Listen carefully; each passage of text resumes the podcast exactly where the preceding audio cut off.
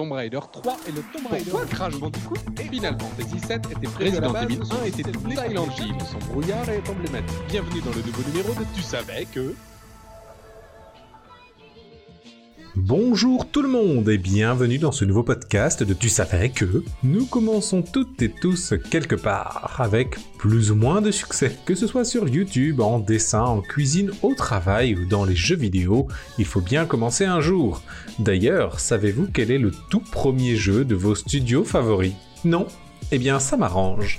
C'est parti des studios renommés, il en existe beaucoup, des studios qui nous ont donné des heures et des heures d'amusement mais qu'ont-ils fait à leur tout début Prenons par exemple Ubisoft, studio français de 1986. Rayman, Assassin's Creed, Watch Dogs, Just Dance, Splinter Cell, Far Cry, Beyond Good and Evil, Prince of Persia et plus encore. Quel est le tout premier jeu d'Ubisoft? Leur tout premier jeu est Zombie. Et c'est là que vous vous dites que c'est pas vrai puisqu'il est sorti sur euh, Wii U. Erreur. Zombie est sorti en 1986 sur Amstrad CPC. C'est un jeu d'aventure se déroulant dans un supermarché. Vous jouez un groupe de 4 personnes qui doivent survivre. Vous pouvez trouver en français le manuel du jeu sur le site cpc-power.com. Le jeu a rencontré un succès immédiat qui a permis de sortir deux autres jeux la même année, je vous laisse vous faire votre avis pour savoir si Zombie U est un remake hommage à Zombie premier du nom. Quel est le tout premier jeu de Konami? Compagnie ô combien aimée et choyée depuis des années mais si, faites un effort quand même. Hein. Ce studio, datant du 21 mars 1969, a sorti bon nombre de jeux souvent excellents. Quel est donc le tout premier jeu, me demanderez-vous, et vous aurez raison puisqu'il s'agit du sujet du podcast. Vous êtes doué. Pour le premier jeu Konami, les sources divergent.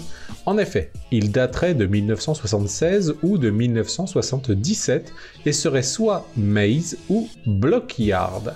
Certains sites référencent Maze, d'autres Blockyard. Néanmoins, Maze est un jeu de labyrinthe comme son nom l'indique, sorti en arcade.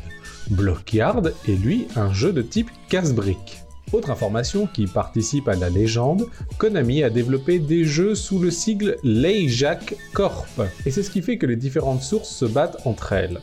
Un jeu estampillé Leijak Corp est-il bien un jeu Konami comme Maze, ou doit-on prendre le jeu estampillé Konami comme le premier jeu Blockyard? Je vous laisse vous faire votre avis. Passons maintenant à un autre studio japonais, j'ai nommé Capcom. Studio plus récent que Konami, Capcom a été créé en 1979, soit 10 ans après Konami. Mais à cette époque, Capcom ne faisait que de la fabrication et de la distribution de machines de jeux électroniques. L'entreprise deviendra un véritable studio de jeux vidéo à partir de 1983, où elle sortit le jeu, roulement de tambour, Vulgus en arcade, mai 1984. Il s'agit d'un shoot'em up à scrolling vertical. Si vous désirez le tester, vous le trouverez dans diverses compilations sorties sur PS1, PS2 ou encore Xbox. En 2002, vous pouviez même le télécharger gratuitement sur PC et PDA sur le site internet de Capcom. Aiguisez vos doigts et c'est parti. Allez hop, tout de go, un studio américain peu connu, Naughty Dog. Le studio a été fondé en 1984 à Santa Monica en Californie. Il faut tout de même noter que le studio n'a pas eu le nom de Naughty Dog dès le début. En effet, jusqu'en 1989, le studio s'appelait Jam Software. Et le premier jeu du studio sorti en 1985 sur Apple II est Math Jam. Math comme mathématiques Oui, un personnage vous apprenait les bases. Si vous considérez que ce n'est pas le premier jeu Naughty Dog puisqu'il n'y a pas le nom Naughty Dog, eh bien en ce cas prenez le jeu Kiff the Thief sorti en 1989 sur Apple II GS. Jeu d'aventure entre texte et images bourré d'humour. D'ailleurs tiens tiens, en 1989, Jam Software devient Naughty Dog. Kiff the Thief sort en 1989. Y aurait-il un lien de cause à effet? Eh bien oui, évidemment, sinon je ne vous en parlerai pas.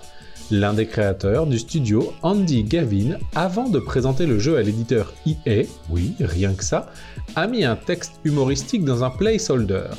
EA a adoré le ton, le jeu part alors dans un total humour, et c'est là que le nom du studio change pour coller au ton du jeu. Tada Dernier studio du podcast, prenons le papa de Call of Activision. Studio fondé le 1er octobre 1979, le tout premier jeu est sorti en 1980. Enfin, tout premier.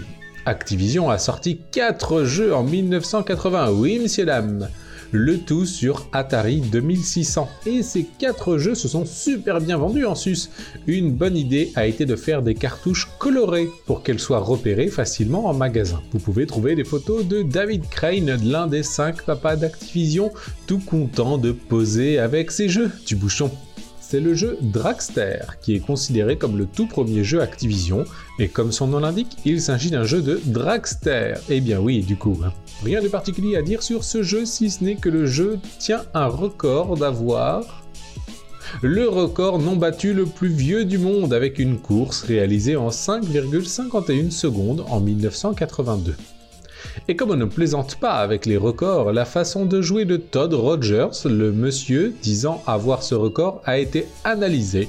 Le code source du jeu lu en direct, reproduit avec des outils connus des speedrunners, des courses refaites en tasse et même des courses faites et calculées par ordinateur pour savoir si 5,51 secondes étaient réellement faisables. Eh bien non, en fait, le plus bas temps possible du jeu est 5,57 secondes, temps reproduit par de nombreux joueurs, si bien que le 29 janvier 2018, soit 37 ans plus tard, le record a été invalidé et retiré du Guinness Book. Quand je vous dis qu'on ne plaisante pas avec les records, ah mais... Voilà, je suppose que vous en savez maintenant suffisamment sur les premiers jeux pour briller en soirée. Si vous avez aimé le podcast, n'hésitez pas à le partager et à me dire un petit mot, quelque chose, sur Twitter, james.cr. Je vous donne rendez-vous pour un prochain podcast. Bonne journée